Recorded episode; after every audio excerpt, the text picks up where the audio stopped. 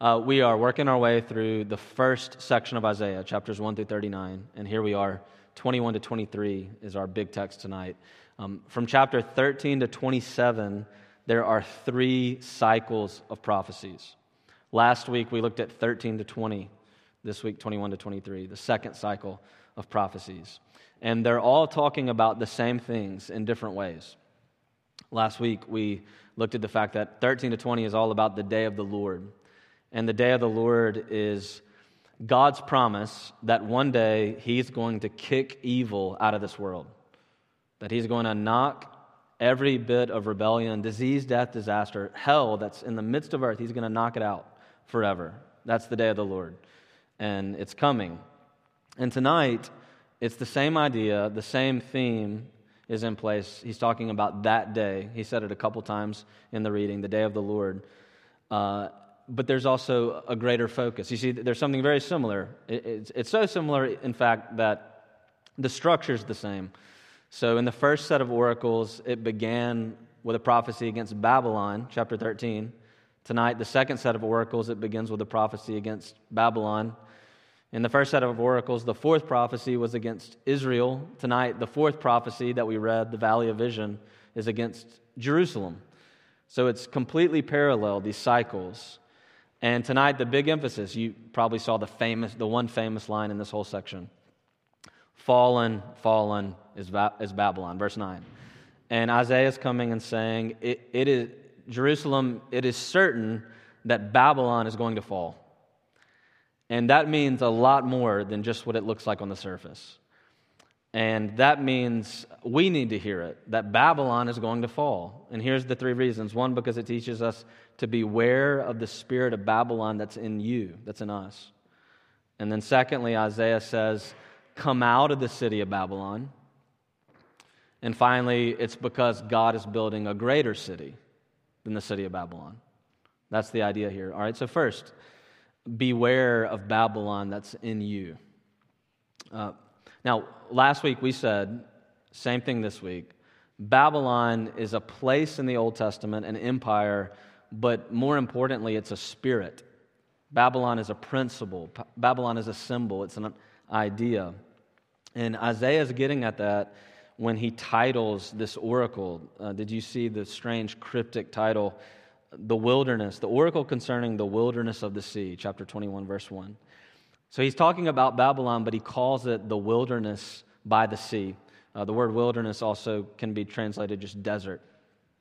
And the reason he's doing that is because Babylon is about to become the greatest empire in world history. So, right now, we're in the 700s, and Assyria is the dominant power, but Babylon is on the rise, and they're about to become great. And the way Isaiah, writing in the 700s, before Babylon will even become the world empire, before they ever become great, says they're going to be a wilderness by the sea. You know, great cities are often by seasides. And he's saying, Babylon, oh, you think of it as this great city by the seaside, but it's about to become the desert. It's about to get wiped away. That the Babylonian Empire, before it ever begins, is already dead. It's already knocked out. That's why he uses this cryptic title. And that's exactly what he's talking about in this oracle. You see, he's, try, he's trying to say two things. All right, the first, the first is this. He's talking in this very cryptic prophecy. You know, if you read it with me, you probably line by line were thinking, I'm not sure what he means. That's how I felt when I first read it. I'm not sure what he means. But then you, you, you see, the, the key is you got to understand the historical context. And the first thing Isaiah is doing is he's talking here to the leadership in Jerusalem. Hezekiah is the king at the moment. And Hezekiah is a good king, but something terrible has happened.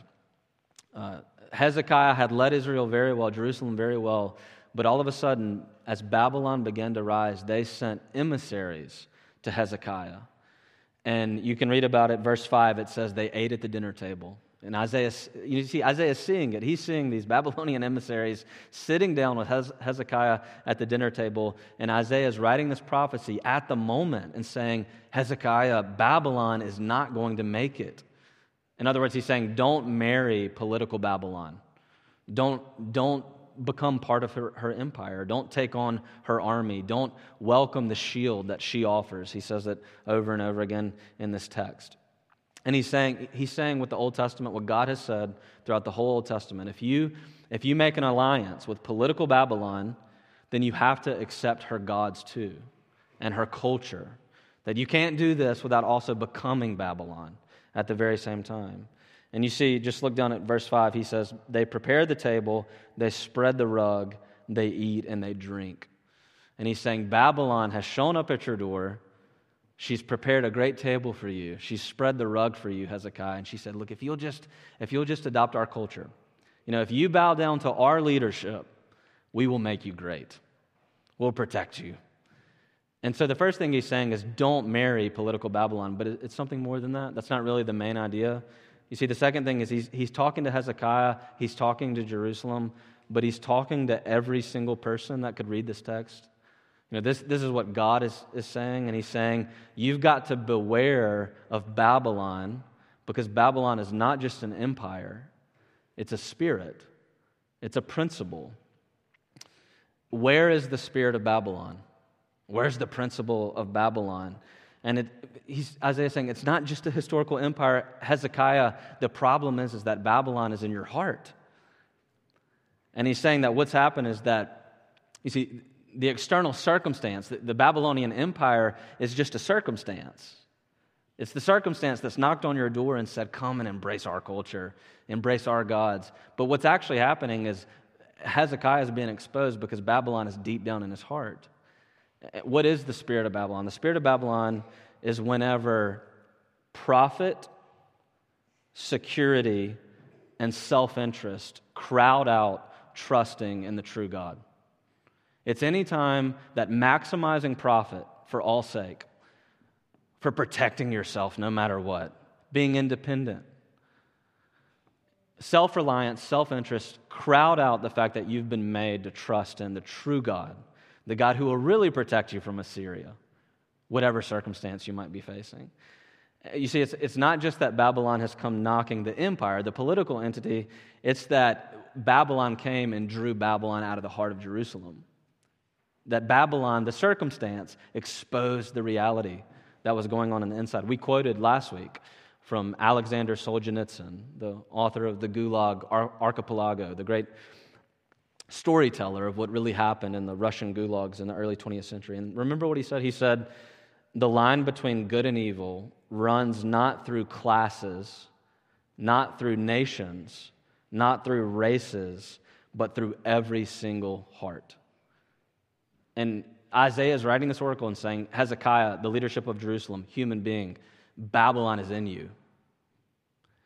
And when a Babylonian circumstance, a culture, an idol comes and hits you, attacks you from the outside, it, it's very easy to let it draw the Babylon that's in your heart right out. And that's exactly what's going on here. You see it, we'll close this point and move on, but in verse 1 and 2, uh, right after he announces the oracle, he says, As the whirlwinds and the Negeb sweep on, there were tornadoes in my hometown this past week. And here it's talking about tornadoes. As tornadoes, whirlwinds in the desert spin around, as strong as they are, so it comes from the wilderness. Babylon comes up like a tornado from the south, from, from the desert, from a terrible land.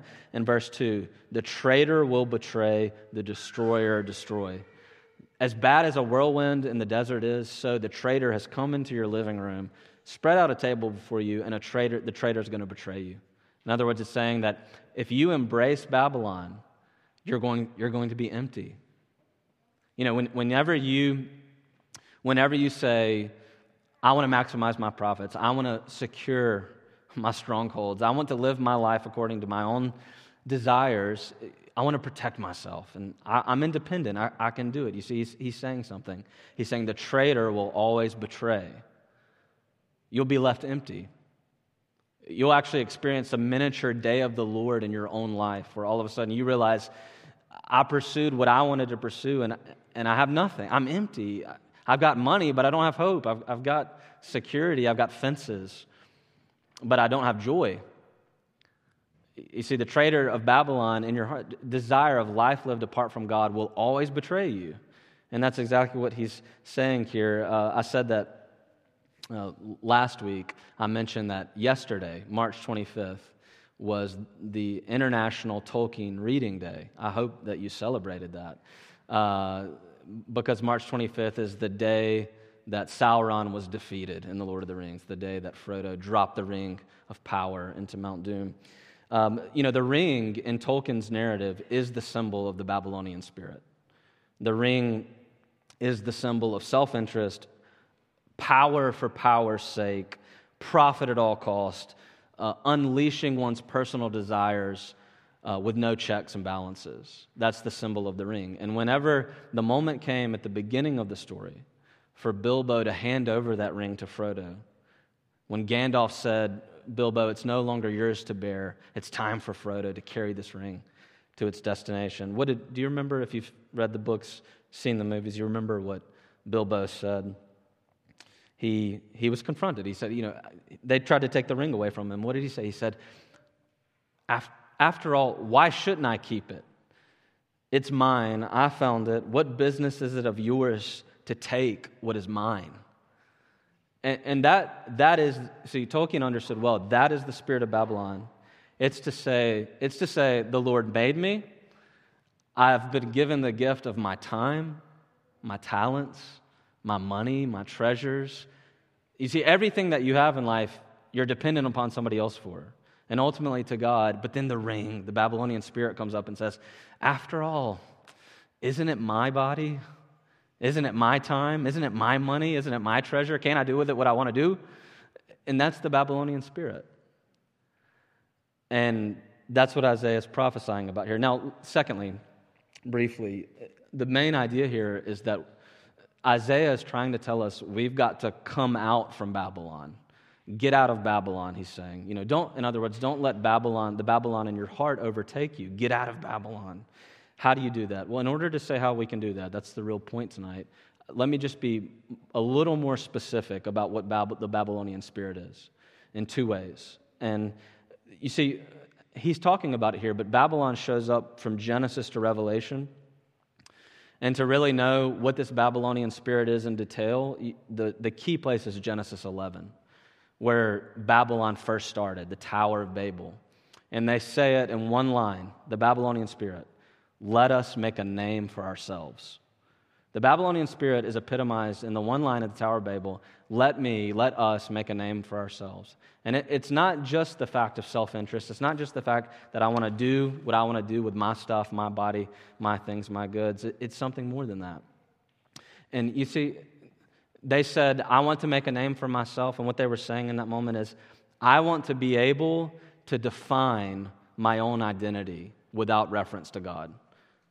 Let me see the, the word name in the Old Testament, the Hebrew Bible, really refers to somebody's essence. It's not just this vocalization of a way to call someone, it's actually something that, that means more than that. It means who they really are, deep down, all the way to the bottom, their essence.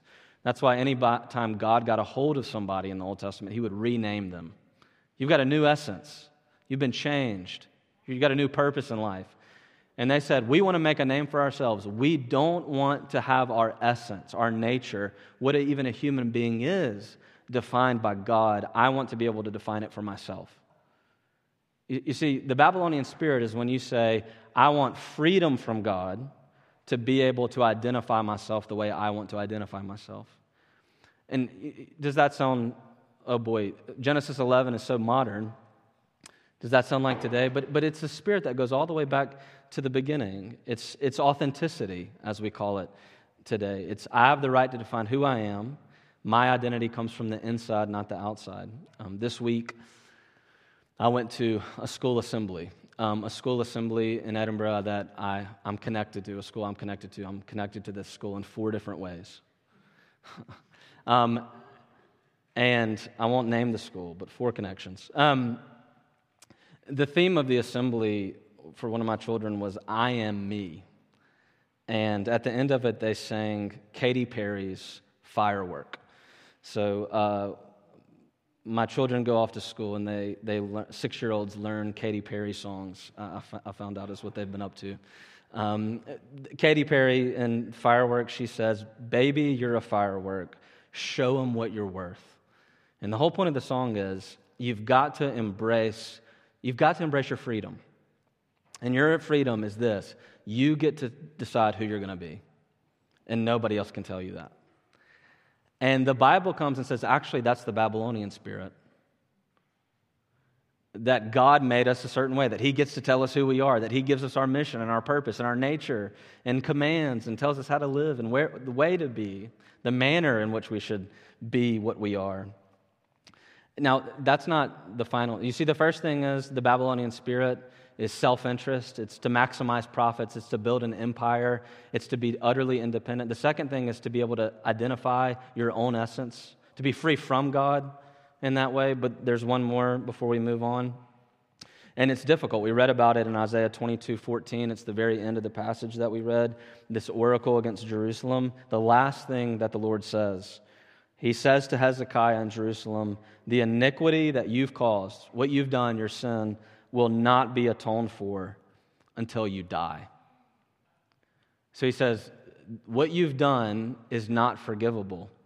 Oh boy. The iniquity that you've done cannot be atoned for without your death. Now, that's what the prophecy is to the Jerusalem leadership. What, what is this unforgivable sin? And you, you know, you've got to see it. it. It's so important. It's exactly the Babylonian spirit. And it's back in verse 11.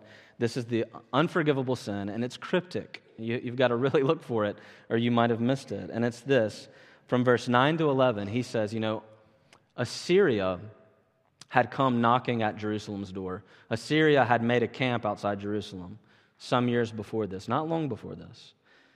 And they had said, We're going to take you, we're going to destroy you, you're going to become our slaves. And he records what happened here. They cut off the waters that led into Jerusalem and effectively forced Assyria to leave because they were thirsty. Hezekiah had done this. And it's saying here in verse 11 sure, you cut the waters off, but you did not look to him who really did it or see him who planned it long ago. In other words, it's saying, Hezekiah, you're now sitting at the table with Babylon thinking you're the one who stopped Assyria. But I did. God did. He truly did. And here's what Alec Motyer says about this unfor- unforgivable sin. What is it? He says, it's to believe this that if I can't save myself, then I cannot be saved. You see, Hezekiah had come to believe that if I can't save myself, I'll take matters into my own hands. I'll marry political Babylon because if I cannot save myself, then nothing can save me. The Lord can't even save me. And you, see, in other words, the, the unforgivable sin here is to reject the Lord outright. It's to, as we saw last week, it's to actually choose hell. It's to, it's to fail throughout the entirety of life to say, I don't need to depend on God, I can be completely independent. It's to reject the cry of helplessness and say, Lord, I'm helpless before you. I depend upon you. I, I need mercy. You see, it's to reject the offer of the mercy of God. And he says, This is what's unforgivable. It's, it's to reject the Lord outright, it's to choose Babylon, it's to choose hell. And Isaiah is coming at the end of this and saying, Okay, look, Hezekiah, Isaiah, uh, leadership in Jerusalem, friend tonight, Come out of Babylon. Reject Babylon, the Babylonian spirit. It's in every single one of our hearts to be independent, to be self interested to the point where we neglect the fact of who we really are, made to trust in the living God. Now, let me move on, but I want to say this. What's wrong with this spirit? The spirit of freedom, the spirit of independence. And we, we can't say tonight everything that's wrong about it, but let me just say one or two things that, that's wrong with it. One of the ways to get at is this this line, fallen, fallen is Babylon, shows up four times across the Bible. Here, Jeremiah 51, Revelation 14, and then Revelation 18. You see, Isaiah 21 shows up again at the very end of history, Revelation 18. And in Revelation 18, John, the prophet, cries out, Fallen, fallen is Babylon. It's a vision given him by one of the angels. And we learn there why this won't work, the Babylonian spirit. See, see, John there says, John says, look, God is going to wipe all selfishness off the map. And so come out of Babylon, reject the selfishness that's in you. Be dependent on the living God. But more specifically, there in Revelation 18, John calls the Babylonian spirit the harlot of history. And it says, it says, you know, she's the harlot. She, she's ple- it's pleasure for a day, but it leaves you empty. It leaves you mis- miserable for a lifetime. And, you know, you're wooed into utter self interest, but you're left experiencing these miniature days of the Lord throughout your life, where you realize all of a sudden everything I've lived for, I've built my life in my independence and my freedom, but I'm, I'm left empty. And Charles Spurgeon talked about this. He said, The reason the Babylonian spirit will fail you is because it's living a life that is not real. It's an illusion that you're not independent, you're dependent. You're not free from God, you're, you're entirely His subject. And so he said it's like trying to build a life where you're standing on bursting bubbles. Every step you take is like standing on a, bu- a bubble that's waiting to pop. It's empty, it leaves you empty. And that means the other big reason is this it's a life without joy. It's a life without joy. Uh, we don't have time to develop it tonight, but it, it doesn't take very long for anybody to learn in life that a life devoted to themselves entirely is a life without joy. Uh, real joy comes, real joy comes in the loss of your own self to a greater mission. That's where real joy comes from. A life that is fully alive is one that is lived for the kingdom of God. And that means that the life of independence is one without joy. And that's why people have never been so comfortable in human history as now. And people have never been so free to define themselves and their own essence as today, as right now. And yet, people are more lonely and more sad than ever before in human history. And that's because the loss of divine, divinely determined identity and mission is the loss of meaning and the loss of meaning leaves you without joy. Now let's close our time. Uh, he says here, Isaiah says, uh, Revelation 18 says, Come out of Babylon, my people. Why? Because God is building a better city. There's a better way, a better city. Uh, the book of Isaiah and the book of Revelation are, are actually largely the same message. When you read them side by side, you see that they're saying very similar things. And they're saying really two things Babylon is going to fall, and the spirit of self interest will fall. And God is doing something better than that. He's building a greater city than that. And that's why in chapter 21, verse 3, Isaiah, it says, this is one of the key moments of Isaiah's own uh, emotions in the, in the book. He says, I'm filled with anguish. Pangs have seized me. He says, I'm like a woman in labor. And the reason he says that is because he's looking out at what's happening. Jerusalem embraced political Babylon and knowing that this means the end of Jerusalem.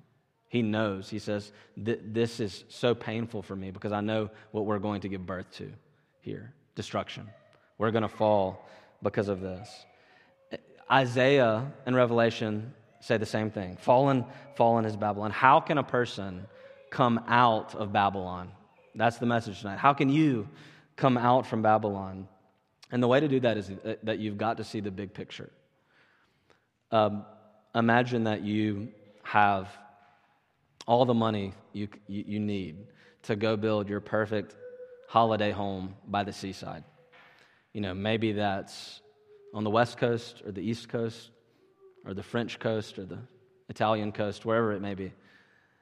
And, you know, you've got all this money to build this holiday home right on the beach. Um, but you're the architect, you're the plumber, you're the electrician, you're the carpenter, you're all of it. Some of you have been all those things in your past, and you know what I'm talking about. You know, it, it sounded great when you started, but you've laid the foundation, and it took longer than you could have ever imagined. It rained so much you could never get the machinery in and you finally got the frame up and you've put the roof on, and it's time to start running the wires and putting the plumbing lines in and all sorts of things. And every day, you know, your fingers are bleeding.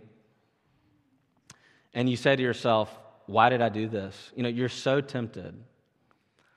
And then you're hammering that nail right through the wood, and all of a sudden the sunset starts to come down upon the, uh, upon the seaside. And you say, I remember again. You know, you, you, you've never nailed faster than in that moment. I remember what I'm here for. I remember why I did it. Look, you've got to see big pictures because you walk out into the world every day and the objective temptation of Babylon is there to draw the subjective temptation of Babylon out of your heart. And, you've got to see the sunset at the seaside, which is the big picture. You know, why is fallen, fallen is Babylon mentioned in Revelation 18? And it's because of this. It's because Babylon falls in Revelation 18. In Revelation 19 and 20, God says, and salvation has come for you. And Revelation 21 says, and now there's a better city coming down than Babylon. And Revelation 22 says, And now I'm going to let you eat of the tree of life. See, that's the big picture. Isaiah is trying to get you to see the big picture. Don't, don't marry Babylon and don't let Babylon overtake your spirit because there's a better city than that. You know, the, tree of life is the very last thing we read about in the Bible that when Babylon dies, the tree of life comes. And uh, you, you remember Babylon starts in Genesis 11? No. Babylon starts back in Genesis 2 and 3, where the original tree of life sat. And there, Adam was told if you choose God, if you choose the Lord, he had freedom. Choose the Lord, and I will give you the tree of life forever. I'll give you the city of God. And he said, I want to make a name for myself. And he chose Babylon in that day. Now, the, the theologians recently have reconnected to an idea that the early church fathers talked about. And that's that in that moment when Adam chose Babylon, he had another choice that came to him. And that second choice was this God came into the garden and he said, What's happened here? Where are you? What have you done? Why did you go this way? And Adam, right then, had a decision to make. What would he say to the Lord? And when you read the rest of the Bible, you start to get a logic in place. You know, when the Lord comes to you and says, What have you done? You should do one thing. You should, you should, rep- you know, what did Adam do? God said, What have you done? And he said, The woman did it. But when you read the New Testament, you realize that if we were to have a true Adam, you know, if there were to be a second Adam, he would be one, he would be one who would give his life because of the spirit of Babylon for the sake of his bride. You know, Adam stood there with his bride and he just blamed her. He embraced Babylon and he blamed his wife. But if there was a second Adam who would come for his bride, you know, not the city of Babylon, but the New Jerusalem, the bride of Jesus Christ, he would come for his bride and he would say, You know what? I will swallow the Babylonian spirit for you. Now, what if Adam would have said, Take me, let her live? Give her the tree of life. Give her the city of our Lord.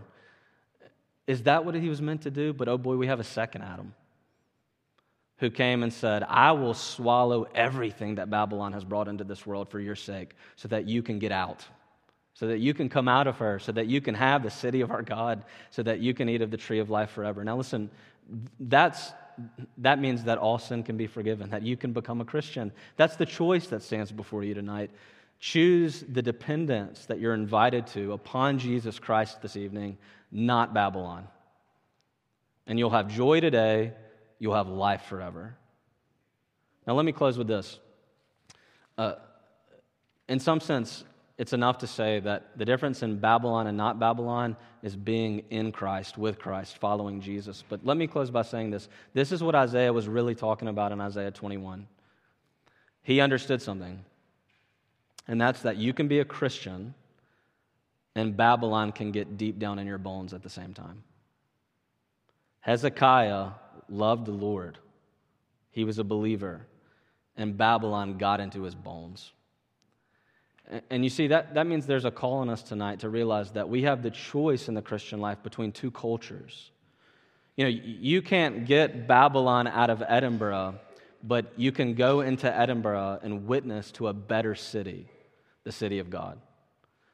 And so maybe, it, you know, maybe it's your workplace. Um, one writer talks about it like this. Maybe at your workplace, everybody is absolutely obsessed with the spirit of Babylon. They'll stab people in the back to get ahead. That all that matters is I make money, I get ahead. I don't care whether I'm making a product that helps people or not. I don't ca- care whether I'm making this a better place to live. I don't ca- care whether I'm really building a decent society. I'm here for profit. That's the spirit of Babylon, but you can create a different culture. Or its relationships, the spirit of Babylon in the city tonight. If this person does not fulfill my needs and help me reach my personal goals, I'll walk. I don't care how long we've been committed to one another. It's about me, it's about my goals and my dreams. That's the city of Babylon. And so here's, here's a diagnostic question. Because of the mercy of God in your life, and we'll close with this because of the mercy of God in your life, do the people that you interact with day after day know you as unusually loving, unusually gracious, generous, compassionate, and as a Christian? You see, come out of Babylon in your heart so that you can go back into Babylon and witness to the city of our God in the way that you love, in the way that you give, in the way that you share, in the way that you wear public faith. Why? Because Jesus Christ has already died for your Babylonian heart. And that means that you've now got power to live for the city of God. Let's pray together. Lord, we ask that you would help us to live uh, as great witnesses to the city of our God, that you would rip the Babylonian heart out of us because of the power that we have in the Spirit of Jesus Christ. Resurrect us in our desires. And um, we give thanks, Lord, that we have hope. We give thanks that one day we can eat of the tree of life. We give thanks that we will see Jesus. We give thanks for a better city. And so we give thanks that as we look out at our, the beauty of our city and, and so much that's good, uh, that you, you witness to it, and we can too in the way we live. So send us from this place with the power to be uh, people who love and are gracious and compassionate, all because we've experienced the mercy of our God. And we pray this in Christ's name. Amen.